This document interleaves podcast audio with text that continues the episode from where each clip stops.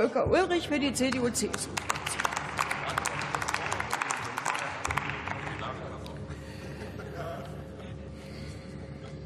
Frau Präsidentin, meine sehr verehrten Damen und Herren!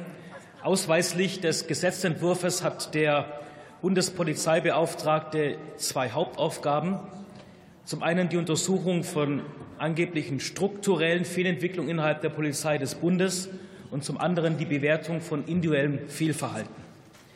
Ich will zunächst einmal Folgendes festhalten. Beinahe nirgendwo sonst als in der Polizei wird Fehlverhalten von Polizeibeamten vor dem Hintergrund des Gewaltmonopols des Staates strenger und stärker untersucht als in der Polizei selbst. Das ist auch notwendig, um das Vertrauen in die Polizei aufrechtzuerhalten.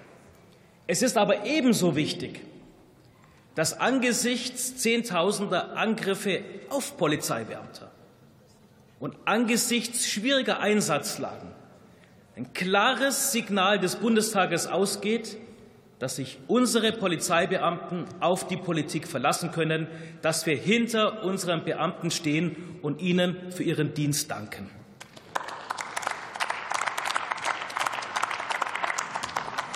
Es ist heute bereits der Vergleich mit dem Wehrbeauftragten des Bundestages, der ebenso ein Hilfsorgan des Bundestages ist, angesprochen worden.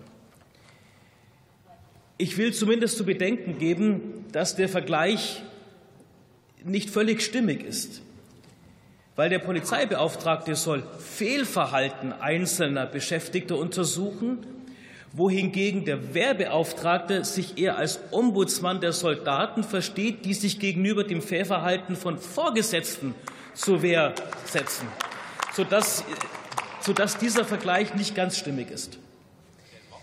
Ich glaube, man muss auch deutlich machen, dass wenn es ein solches Instrument gibt, dass im Gesetzentwurf typische Fallkonstellationen fehlen, zum Beispiel die Frage, bei Beförderungen übergangen worden zu sein oder innere Querelen innerhalb von Dienststellen.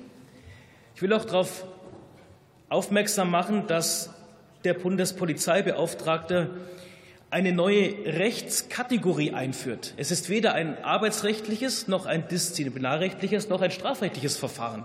Es ist ein neues Verfahren sui generis. Wer aber ein solches Verfahren einführt, und das ist eine Frage, die in den Beratungen diskutiert werden müssen, der muss auch um den Rechtsschutz sich kümmern, weil die Feststellungen des Bundespolizeibeauftragten haben natürlich Rechtsqualität. Und diese Rechtsqualität muss sich auch wiederfinden durch einen entsprechenden Rechtsschutz. Also diese Fragen dürfen nicht vergessen werden. Insgesamt ist uns wichtig, dass der Hauptaugenmerk darauf besteht, dass unsere Polizei gut ausgestattet ist, dass sie die notwendigen Einsatzlagen ordnungsgemäß abarbeiten kann und das Vertrauen dieses Hauses gegenüber unserer Polizei stets vorhanden ist. Herzlichen Dank.